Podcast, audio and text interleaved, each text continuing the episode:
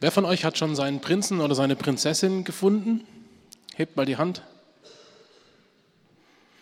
Okay, vorher waren es wesentlich mehr. Interessante Erkenntnis. Sowas. Ähm, ähm, aber die anderen, die sich jetzt nicht gemeldet haben, ihr habt genau geguckt, äh, wessen Arm nicht oben war. Also ihr wisst jetzt genau, auf wen ihr zugehen müsst. Wie wäre es, wenn ihr einfach einen Frosch finden würdet, äh, den ihr dann knutschen könnt und das wird dann der Traumprinz. Zwei Mädels gehen eine Straße entlang, zum Beispiel im Schlossgarten, als die Zeiten noch besser waren, und treffen einen Frosch.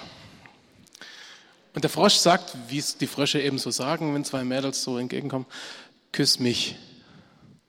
Dann verwandle ich dich, verwandle ich mich in einen Prinzen, so rum was. Verwandle ich mich in einen Prinzen. Wäre auch interessant, gell? Eine der Frauen handelt gleich, nimmt den Frosch, hebt ihn auf und packt ihn in die Tasche. Und die andere stutzt und denkt, äh, was geht hier? Ähm, nicht küssen oder was? Ja, warum sollte ich? sagt die. Ein sprechender Frosch ist doch viel mehr wert. Ich will was wert sein. Nicht nur, wenn man auf der Suche ist nach dem Traumprinzen oder der Traumprinzessin kommt die Frage nach dem eigenen Marktwert auf. Was bin ich denn wert? Bin ich mehr Frosch oder mehr Prinz? Wie seht ihr euch selbst? Irgendwas dazwischen wahrscheinlich? Interessante Vorstellung. Komme ich gut an? Bin ich cool genug oder zu schräg für diese Welt? Aufstehen muss sich wieder lohnen. So heißt die Reihe, in der wir uns gerade befinden. Jeder Tag, an dem ich empfinde, in dem ich bewusst erlebe oder mir bewusst werde, ich bin was wert, das ist ein guter Tag. Ich wünsche euch, dass ihr eigentlich keine anderen habt. Äh, ich weiß nur, dass es auch anders sein wird, aber ja, ich wünsche euch das, dass ihr da ganz viele Tage habt, wo ihr denkt, heute hat sich's Aufstehen gelohnt. Ich merke, dass ich was wert bin. Wenn ihr den Flyer anguckt, ähm, habt ihr ihn vielleicht schon gesehen im Vorfeld, habt ihr wahrscheinlich erwartet, ähm, ja, die Predigt, die wird sicher interessant, so mit äh, Netzstrumpfhosen und so. Äh, muss ich euch etwas enttäuschen, die passen mir einfach nicht. Ähm, und meine Haare reichen leider auch nicht mehr aus für diesen Pudel-Look. Ähm, ich finde es immer ganz interessant bei diesen Herr, Herrchen, Frauchen, Hund-Bildern, weiß man immer nicht so genau, wer hatte die Frisur zuerst. Es gibt da echt total interessante Zusammenstellungen so im Internet.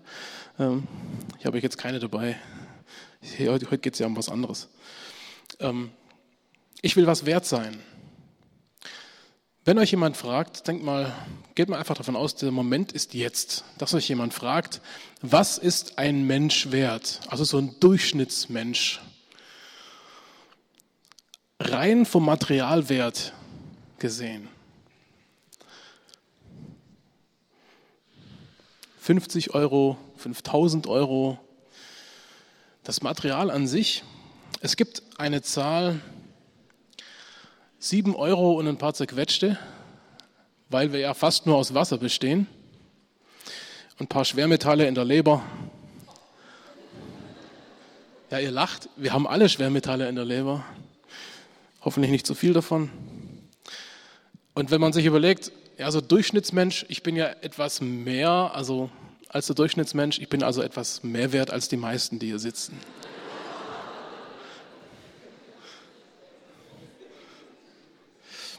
Ja, okay, wir können es ja nachher ausdiskutieren. Aber wenn man die Teile mal einzeln betrachtet, so die verschiedenen Teile des Menschen, dann merkt man, da kommt man ganz schnell auf ganz andere Summen. Zum Beispiel, wenn man einen Unfall hat und verliert ein Körperteil oder so, dann gibt es ziemlich krasse Entschädigungssummen. Je nachdem, welches Teil man verliert, sind die unterschiedlich hoch. Oder ob man eins von zwei verliert oder beide auf einmal und so. Aber äh, wer hat von euch eigentlich einen Organspendeausweis? Okay, ich habe da hinten Listen hingelegt. Nee, ich habe keine Listen dabei. Aber, ähm, es lohnt sich wirklich und äh, ihr würdet selber davon profitieren, würdet ihr, eine, ihr ein Organ brauchen. Also von dem her, äh, kleiner Hinweis am Rande. Ähm, das war eigentlich der Grund, warum ich heute predige. Ähm, Ähm, ich finde es sehr interessant. Ähm, hier weiß man, dass eine Niere zum Beispiel eine ganze Menge Geld kostet und es ganz schwer ist, an, an Organe dran zu kommen, weil es zu wenige gibt, die die spenden. Aber ähm, in Indien zum Beispiel kostet eine Niere 300 Euro. Und das ist ganz schön wenig. Nachher komme ich nochmal drauf. Aber die Frage stellt sich dann, sind die Menschen in Indien weniger wert als hier? Und wenn man so guckt im Hinduismus, ist es ja wirklich so. Da kommt es immer darauf an, wo hinein, in welche Kaste wirst du reingeboren. Was ist sozusagen deine Schublade, wo du reinkommst. Ne? Und da kommt man auch nicht mehr raus, nicht in diesem Leben. Ähm, ich finde es immer schwierig mit Schubladen denken und da ist es ziemlich schwierig, wenn du äh, als Nichtswerter geboren wirst und dein ganzes Leben äh, dir das gespiegelt wird. Naja, da gibt es die anderen, die sind stinkreich, die können sich alles leisten und du bist halt dumm gelaufen, musst halt aufs nächste Leben warten. Ne? Man kann sich dieser Frage, was ist ein Mensch wert, ja von ganz verschiedenen Seiten nähern. Und ein Wirtschaftswissenschaftler hat mal die Frage ganz bewusst gestellt, was bin ich eigentlich wert?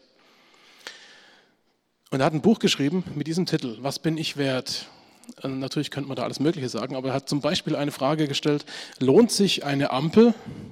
Ampeln sind ja ziemlich teuer, also eine Ampelanlage, so eine Kreuzung geht schon ans Geld.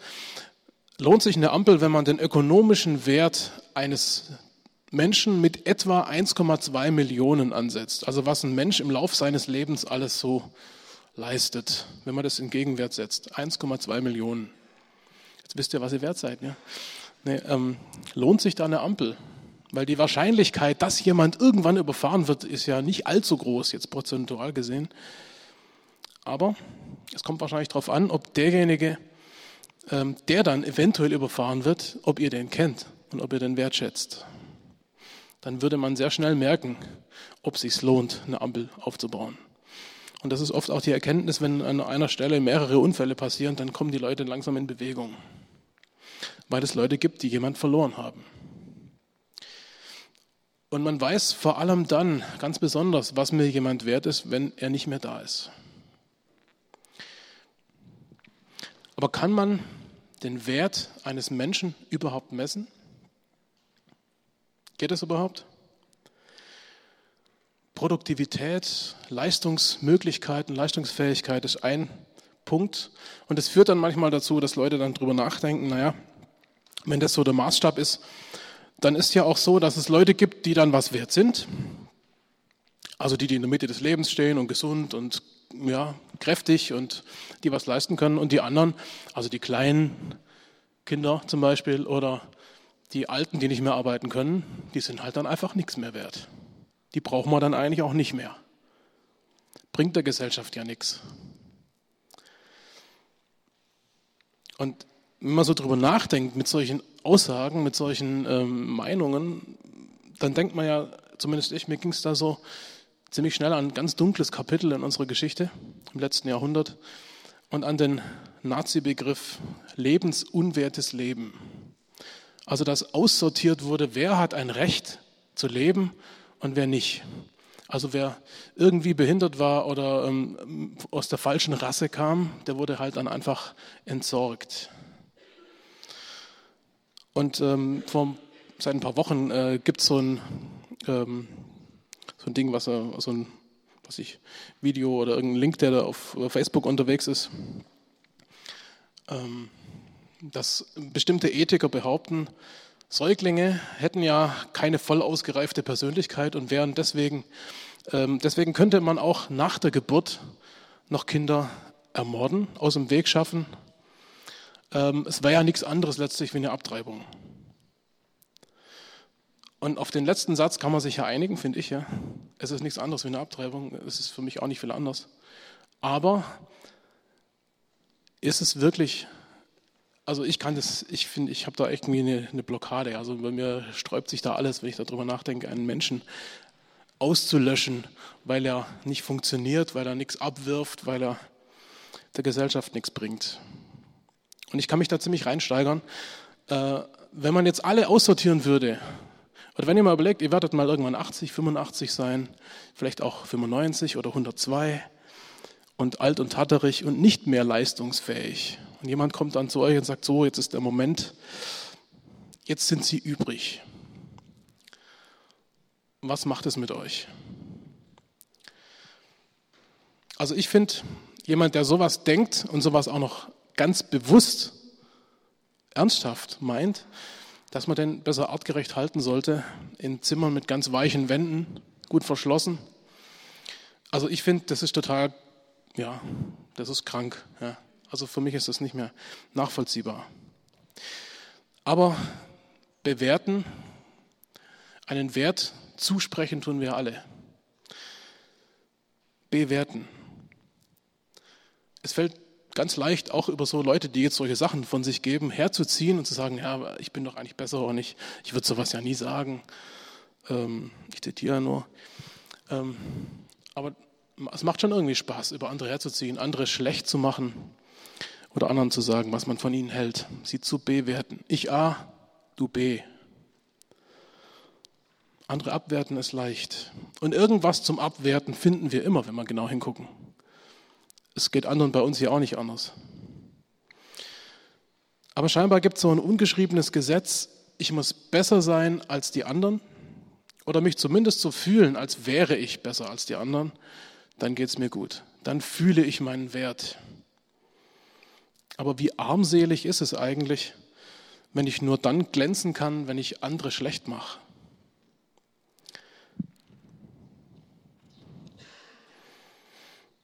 Manche nehmen, so ein schöner, schönes Wort, äh, eine Vulfusela zu Hilfe und blasen jemand den Marsch. Ja, Vulfusela und Wolf, klar, gell? Also, vorher war es ein Lacher, jetzt nicht mehr. Manche schreiben ganz ja, versteckt vielleicht so eine Kampagne, die etwas äh, Böses äh, in Bewegung setzt oder gegen irgendjemand äh, Front macht. Manche schreiben ganz offensive Hetzkampagnen, sogar in Zeitungen. Und ich finde, es ist egal, ob das ein, ein, gefallener Bundespräsident ist, da kann man ja denken, wie man will drüber, ja?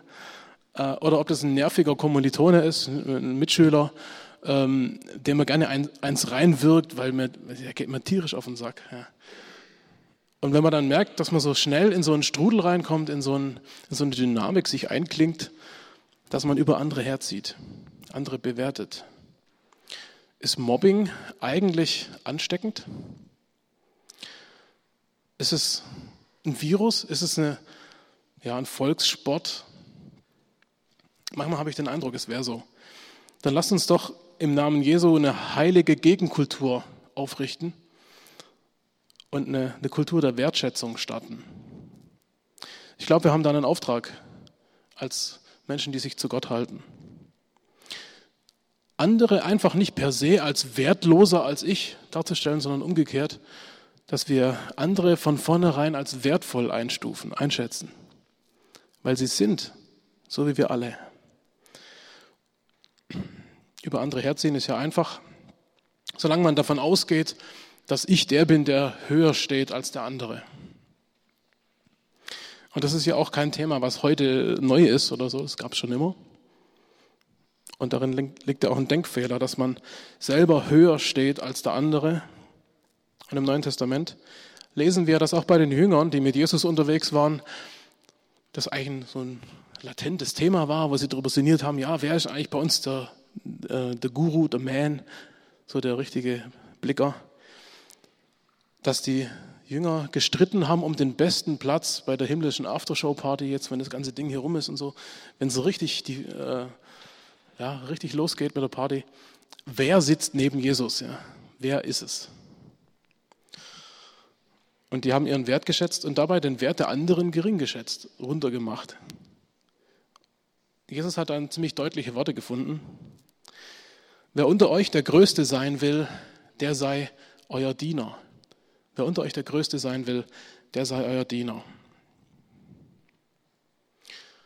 Also Jesus hat deutlich gemacht, Selbstwertschätzung durch Abschätzung der anderen, das kann es nicht sein. Ihr sollt euch nicht für wertvoller als andere halten, sondern ihr sollt bewusst sein, dass ihr wertvoll seid. Und ihr sollt wertvoll leben für andere. Bei dem Thema gibt es ja Leute, die einem schnell einfallen. Und ich will euch mal eine ganz spannende Frage stellen. Welcher Mensch war mehr wert? Mutter Teresa oder Adolf Hitler?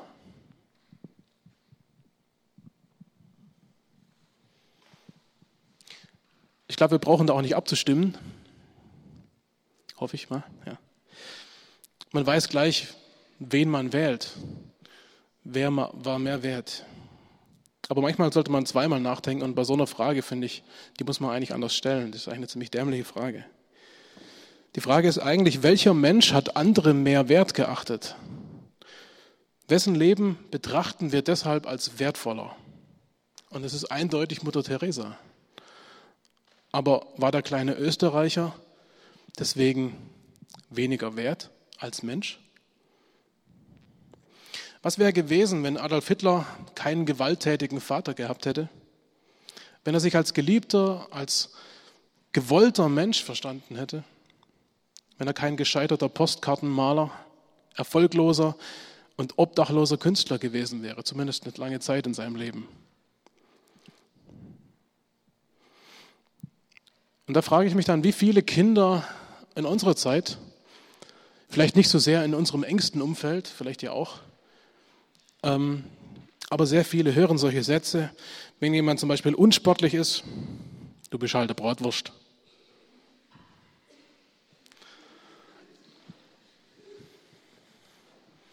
Habe ich einen Nerv getroffen? Ne? Ähm, oder solche Sätze wie, gell, mir könne das halt nicht. Also so dieses Vereinnahmete. Meine, meine Oma hat immer so schön gesagt, wenn, wenn jemand gefragt hat, wollt ihr noch was trinken? Und der Opa hätte gern gehabt, aber die Oma sagte, mir hin kein Durst.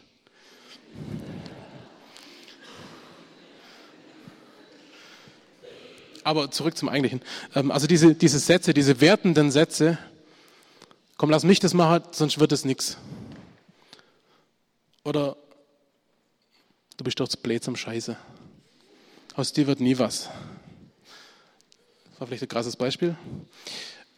Aber das sind abwertende Sätze, die hat wahrscheinlich jeder von uns schon mal irgendwo irgendwann gehört. Die Frage ist, wie oft. Und wenn man die ganz oft hört, dann glaubt man sie irgendwann sogar selber. Die werden dann zu inneren Glaubenssätzen. Und die Spuren, die die hinterlassen, die sind ganz tief und ziemlich hartnäckig. Und da dauert es lang und es kostet ziemlich viel Kraft, bis das wieder einigermaßen rund wird, wieder einigermaßen heilt.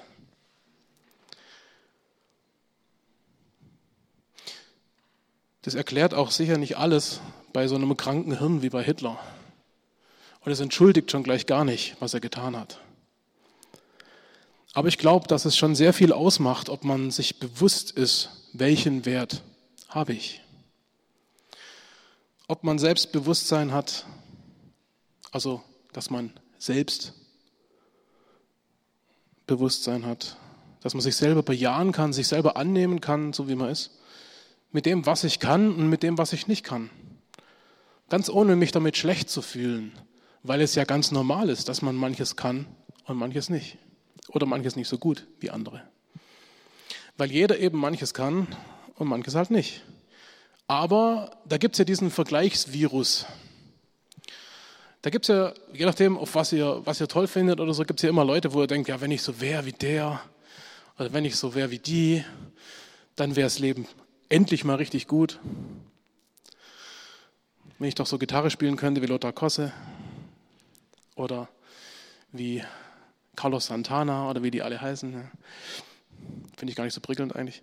Ähm, und wenn man solche Gedanken hat, da ging es mir schon so, da kam dann so ein sanftes Flüstern des Heiligen Geistes. Dann hättest du mal anfangen sollen zu üben. Und eigentlich wissen wir es ja alle, es gibt immer jemand, der besser aussieht. Es gibt immer jemand, der schlanker ist, selbst bei mir. Es gibt immer jemand, der irgendwas besser kann. Und wenn wir im näheren Umfeld nicht, niemanden finden, der etwas besser kann, dann brauchen wir nur den Blick etwas zu weiten. Und irgendwann, irgendwo werden wir jemanden finden, der etwas besser kann. Oder der mehr Kohle hat. Sehr viele versuchen, krampfhaft mitzuhalten mit verwöhnten Wohlstandskindern, die sich jeden Scheiß ja, leisten können. Alles, was man braucht oder auch nicht oder was man meint zu brauchen. Und merken dabei gar nicht, dass sie selber in die Falle tappen. Dass sie ihre eigene Identität eintauschen gegen Konsum. Ich weiß nicht, ob ihr es mitgekriegt habt, das war schon letztes Jahr, da hat in China sich ein 13-Jähriger, hat einer seiner Nieren verkauft, damit er sich endlich ein iPad kaufen kann. Und das sind so Momente, wo ich denke, oh krass, in welcher Welt leben wir eigentlich?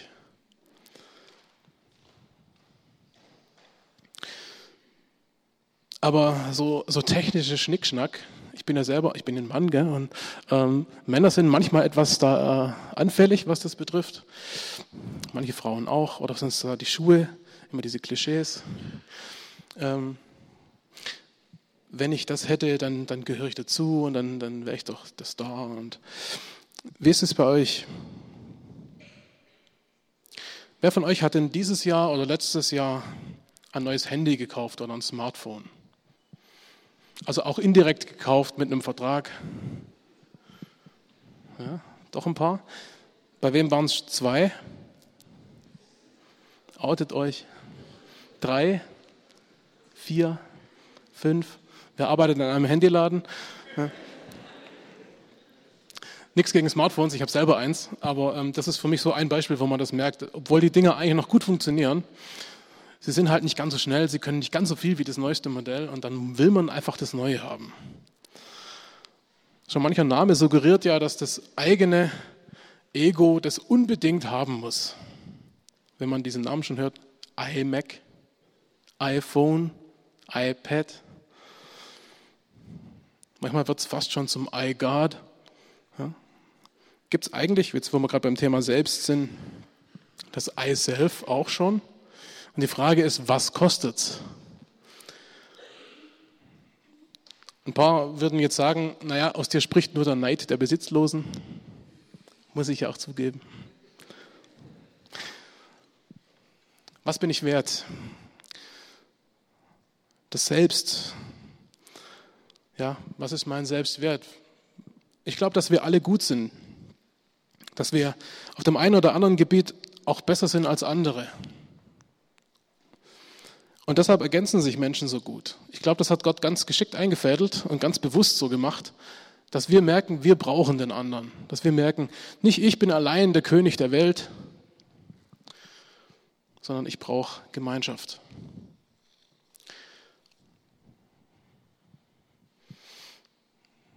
Selbst. Bewusst. Ich hatte mal ein T-Shirt auf dem Stand, ein ziemlich selbstbewusster äh, Spruch. In the beginning, God created me and said it was good. Total hässliches T-Shirt mit Neondruck, also mit so einem Smiley drauf. War auch ziemlich schnell verwaschen und so, war ziemlich schrottig. Aber die Aussage finde ich immer noch gut. Bei dem Buch Genesis im ersten Mose, da steht es, dass Gott den Martin schuf als Krone der Schöpfung. Also nicht ganz so steht es, aber, aber so ähnlich. Da heißt es immer vorher nach jeder Etappe, so was er, was er gemacht hat, und Gott sah, dass es gut war. Und dann macht er den Menschen und dann schaut er sich alles an und sagt, es war sehr gut. Könnt mal mitlesen, Genesis 1. Dann sprach Gott, nun wollen wir Menschen machen.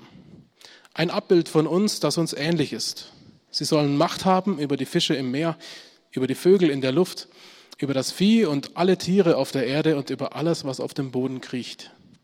So schuf Gott die Menschen nach seinem Bild, als Gottes Ebenbild schuf er sie und schuf sie als Mann und als Frau.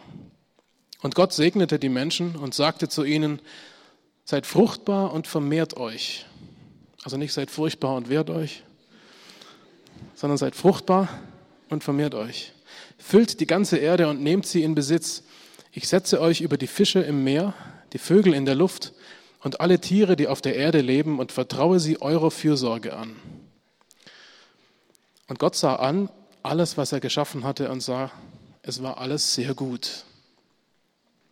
Also wenn ihr wissen wollt, was ihr wert seid, dann guckt da rein, das steht da sehr, ziemlich deutlich drin. Etwas allgemeiner, aber es gilt trotzdem.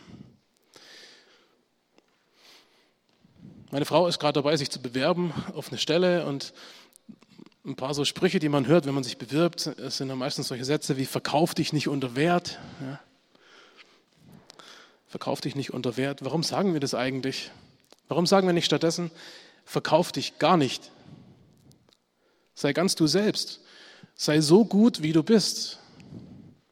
Steh doch zu dem, was du kannst. Und falls du jemand bist, der sagt, na, so ganz genau weiß ich es gar nicht, was ich überhaupt so gut kann, frag einfach mal die anderen. Die werden es dir sagen. Was du besonders gut kannst und hoffentlich auch, was du nicht kannst. Denn das ist auch hilfreich. Während dem Studium, dem theologischen Studium in Unterweisach, ähm, damals, als die Zeiten noch gut waren, vor, also wo, wo ich noch jung war und besser aussah, da war, also da war Unterweisach noch eine reine Männerschule. Äh, kleine Anekdote am Rande.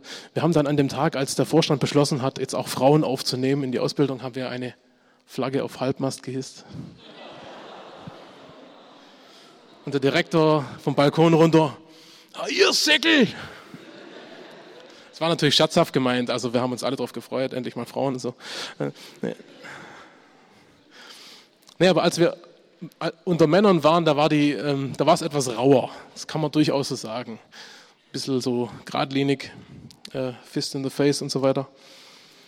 Ähm, ein Spruch, den wir damals ziemlich oft gepflegt haben, ähm, war der Satz, also falls jemand etwas gemacht hat, was er nicht unbedingt super konnte, haben wir dem, den Satz zugesagt, irgendwas kann jeder. Du findest es auch noch raus. Man sprüht so wie die, merkt so, wie die Liebe aus allen Knopflöchern quillt. Rau, aber herzlich. Aber ganz oft war das hilfreich, weil, weil äh, jemand manchmal, also ich habe ein konkretes Beispiel vorhin gesagt, keine Namen. Ähm, ähm, ich weiß nicht. Äh, dass jemand etwas gemacht hat, weil er dachte, er wäre dann wertvoller, wenn er das, wenn er das anstreben würde, das zu können. Und jemand hat ihm dann sehr deutlich gesagt, ähm, du bist hier komplett auf dem Holzweg. Also es ist nicht deine Berufung. Und das war, haben alle gedacht, aber nur einer hat es gesagt. Und er hatte recht.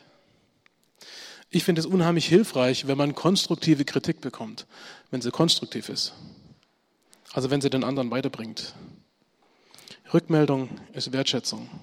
Ich wünsche dir jemand, dass du jemand hast, äh, der, der, der, ähm, bei dem du so wichtig bist, dass er dir Rückmeldung gibt, auch unbequeme Rückmeldung gibt. Wenn du drauf und dran bist, einen Holzweg einzuschlagen, dass er sagt, hey, jetzt ist Umkehr dran. Und äh, das ist die andere Richtung. Umkehr ist immer möglich, weil Gott Neuanfänge liebt und wir sollten das auch tun. Bist du dir bewusst, was du wert bist? Wer bist du vor dir selbst? Wer bist du vor anderen? Wer bist du vor Gott? Selbstbewusst sein. Einfach nur sein. Wie befreiend ist es, wenn man einfach nur sein kann, ohne eine Erwartung erfüllen zu müssen, ohne jetzt in eine gewisse bestimmte Rolle reingepresst zu werden, sondern einfach nur zu sein und es damit genug sein zu lassen. Wahrscheinlich habt ihr solche Momente schon gehabt. Und wenn nicht, dann wird es Momente geben, wo ihr das enorm zu schätzen wisst. Einfach nur zum Beispiel in die Gegenwart Gottes zu kommen und zu sein, sich lieben zu lassen, ohne irgendwas machen zu müssen. Oder auch vor anderen Menschen einfach nur sein zu können. Warum nicht so sein, wie man ist? Warum immer so tun, als wäre man jemand anders? Nicht, dass er mich falsch versteht. Sich weiterentwickeln ist gut und ist richtig. Aber wir müssen uns nicht verbiegen. Unsere Gesellschaft braucht keine Fake Identities, ja, auf Facebook und sonst wo auch nicht. Keine aufpolierten Kunstfiguren, so zu tun, als wären wir jemand anders. Was, was wir brauchen in unserer Welt, wir selber auch, sind reale, authentische Persönlichkeiten. Auch da, wo sie kantig sind, wo sie unbequem sind. Leute, die sich bewusst sind, wer sie sind. Weil wenn das so ist, dann können sie nämlich auch anderen zeigen, dass sie wertvoll sind. Dein Wert hängt nicht an technischen Spielzeugen, nicht an der Anerkennung von anderen, nicht an deinem Style, wie auch immer der ist. Als ich mich hier beworben habe und äh, dann eine Zusage bekam, hier, hab, dann habe ich schon gedacht, ja, spannend. Ich habe den Jesus-Treff nur einmal gesehen bei einer Hochzeit. So, also den Jesus-Treff sage ich schon, ja, es waren noch nicht alle da. Aber ähm, ich habe da mit jemandem gesprochen, den ich gut kenne, der mich gut kennt. Der hat dann gesagt, naja, äh, und das haben auch noch mehr gesagt, der Jesus-Treff, ja, mh, hm, es ist doch so eine Gemeinde für junge und gut aussehende und besonders begabte Leute. Eigentlich passt du da ja gar nicht rein.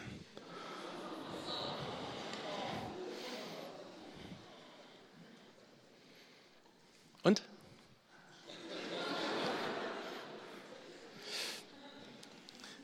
Es gibt Leute, die dürfen sowas sagen. Ja. Aber ähm, ich habe mich dann gefragt, ja, ist das wirklich so? Ist da was dran? Sollte da was dran sein, haben wir da auf jeden Fall äh, Arbeit vor uns. Aber, also dass es darauf beschränkt wäre, das meine ich damit. Ähm, aber wenn ihr euch umguckt, dann sitzen hier eigentlich nur großartige Leute. Ja, laber, laber und so. Ja, aber es ist wirklich so. Also, ähm, ich habe ja zu sagen, was Gott denkt und so, deswegen, also es ist wirklich das, was Gott denkt. Und, ähm, und zwar alle, die hier sitzen, ausschließlich. Aber halt nicht im Unterschied zu anderen Gemeinden, zu anderen Leuten irgendwo anders, die halt nicht so toll sind. Nicht, weil ihr besser wärt als andere oder weil es eure eigene Leistung wäre, so toll zu sein, sondern einzig und allein, weil Gott euch so geplant und so gemacht hat. Weil Gott euch genau so gemacht hat. Wir haben vorher ein Lied gesungen, wo es heißt, Gott macht, tut immer noch Wunder. Und an dir erkennt man die Wunder Gottes. Den Satz habe ich, ich mir nicht ausgedacht, sondern da steht in der Bibel, Psalm 139. Und falls du damit Schwierigkeiten hast, dir selbst bewusst zu werden, wer du bist, was du wert bist, kannst du das einmal täglich vorm Spiegel aufsagen. Vers 14. Im Psalm 39, 139 steht, du hast mich geschaffen mit Leib und Geist, mich zusammengefügt im Schoß meiner Mutter. Dafür danke ich dir, es erfüllt mich mit Ehrfurcht. An mir selber erkenne ich, alle deine Taten sind Wunder. Ich war dir nicht verborgen, als ich im Dunkeln Gestalt annahm, tief unten im Mutterschoß der Erde. Du sahst mich schon fertig, als ich noch ungeformt war. Im Voraus hast du alles aufgeschrieben. Jeder meiner Tage war schon vorgezeichnet, noch ehe der erste begann. Gott hat einen großartigen Plan mit jedem von uns hier, mit jedem Einzelnen. Ich weiß nicht, wer das macht. Ich finde es total krass, darüber nachzudenken. Welche, äh, welches Netzwerk da dahinter steht. Aber darum geht es gar nicht, sondern es geht darum, dass du ganz bewusst von Gott ausgedacht wurdest, ganz bewusst gemacht wurdest. Und das allein hat schon so viel Wertschätzung, dass es eigentlich schon gar nicht mehr geht. Vielleicht ist dir noch nicht so bewusst, wie wertvoll du wirklich bist. Aber weil Gott möchte, dass dir das bewusst ist und dass jedem von uns das bewusst wird, hat er sich was einfallen lassen, um deinen besonderen Wert ganz dick zu unterstreichen. Wie ist es mit den Währungen? Es gibt ja so Währungen, die sind ständigen Auf und Abs unterworfen. Dollar, Yen und die gute alte deutsche Mark, die gibt es ja nicht mehr. Der Euro muss gerettet werden. Manche Währungen müssen gerettet werden. Aber Gott hat sich eine Währung ausgedacht, eine Einmalwährung, die muss man nicht retten, sondern die rettet. Nicht wir müssen sie retten, sondern im Gegenteil, die Währung rettet uns. Wenn ihr wissen wollt, was ist ein Mensch wert, dann ist das eine, eine Antwort auf diese Frage. Gott hat uns die einzige Möglichkeit gezeigt, mit der man den Wert eines Menschen messen kann. An Jesus können wir ermessen, wie wichtig, wie wertvoll wir Gott sind, du und ich. Ich lese Römer 5, ein paar Verse. 5 bis 10. Und in unserer Hoffnung werden wir nicht enttäuscht. Denn Gott hat uns den Heiligen Geist gegeben und hat unser Herz durch ihn mit der Gewissheit erfüllt, dass er uns liebt. Christus starb ja für uns zu einer Zeit, als wir noch ohnmächtig der Sünde ausgeliefert waren. Er starb für Menschen, die Gott den Rücken gekehrt hatten. Nun ist es ja unwahrscheinlich genug, dass jemand sein Leben für einen unschuldigen Menschen opfert. Eher noch würde man es vielleicht für einen besonders edlen Menschen tun. Gott hingegen beweist uns seine Liebe dadurch, dass Christus für uns starb, als wir noch Sünder waren. Deshalb kann es jetzt, nachdem wir aufgrund seines Blutes für gerecht erklärt worden sind, keine Frage mehr sein, dass wir durch ihn vor dem kommenden Zorn Gottes gerettet werden. Wir sind ja mit Gott durch den Tod seines Sohnes versöhnt worden, als wir noch seine Feinde waren. Dann kann es doch gar nicht anders sein, als dass wir durch Jesus Christus auch Rettung finden werden, jetzt wo wir versöhnt sind und wo Christus auferstanden ist und lebt. Kurz auf einen Satz gebracht, wir wurden freigekauft aus der Sklaverei der Schuld, der Ich-Sucht und von vielen anderen. Frei gekauft mit der Einmalwährung Gottes, mit diesem Namen, mit Jesus, mit ihm als Person. Man könnte auch so sagen, du, jeder hier im Raum und auch überall sonst, ist einen ganzen Christus wert.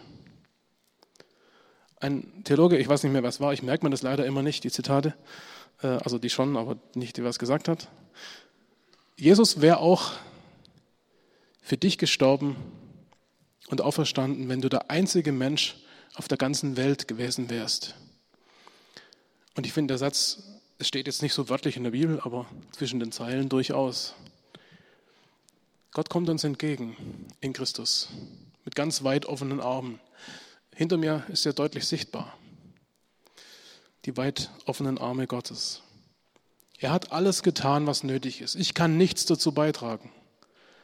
Aber was ich tun kann, ist ihm Antwort geben auf seine Einladung. Ich möchte euch auffordern, wenn ihr sagt, ich will was wert sein, dann gebt Gott Antwort, indem ihr euch bewusst werdet, dass er euch einen Wert gegeben hat. Sei du selbst, sei dir bewusst, sei ganz sein. Selbstbewusst sein. Vielleicht bist du ein bisschen skeptisch, was die Sache mit Gott betrifft. Vielleicht auch Feuer und Flamme, ihn näher kennenzulernen oder auf einem guten Weg mit ihm. Vielleicht wartest du schon lange auf so einen Moment, wo du sagen kannst, ja, ich möchte jetzt, ja, jetzt mache ich endlich mal richtig ernst mit Jesus. Jetzt greife ich mal richtig in seine ausgestreckte Hand ein, ich schlage ein, ich greife zu. Gott ist da und er lädt dich ein zu sich. Die Hand ist und bleibt ausgestreckt, auch morgen noch. Aber mit der Aufschieberitis ist es immer so eine Sache. Heute kann so ein Tag sein, an dem du vielleicht zum ersten Mal oder vielleicht auch ganz neu seine Hand ergreifen kannst. Ich möchte euch bitten, mal alle aufzustehen.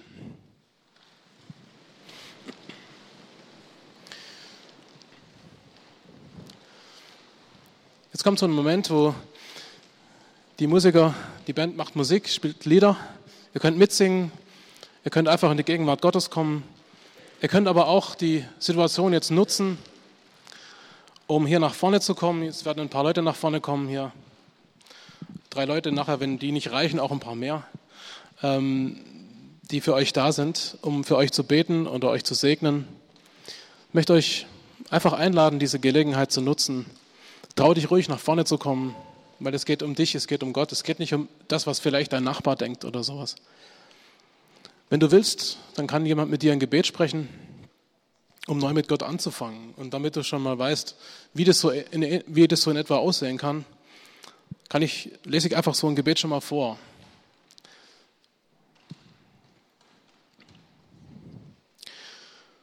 Ein Gebet um die neue Beziehung zu Gott. Gott, danke, dass ich zu dir Vater sagen darf. Danke, dass du mich gemacht hast und mich liebst. Ich will ab jetzt mit dir leben. Jesus, danke, dass du für mich auf die Erde gekommen bist und den Weg zu Gott frei gemacht hast. Ich bitte dich um Vergebung für meine Schuld und mein Leben ohne dich. Danke, dass du am Kreuz für mich gestorben bist. Von heute an will ich zu dir gehören. Bitte füll du mein Leben durch deinen guten Heiligen Geist aus. Übernimm du die Regie und mache mich zu einem neuen Menschen, der dir glaubt und dich immer mehr liebt. Und bitte bleib du immer bei mir. Amen. So oder so ähnlich kann so ein Gebet lauten.